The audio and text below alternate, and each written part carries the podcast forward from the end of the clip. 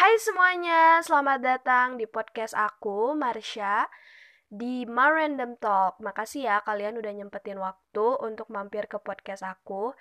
Uh, sekarang aku cuma mau ngejelasin aja sih apa aja yang bakal aku omongin, apa aja konten-konten yang bakal aku masukin di podcast aku ini.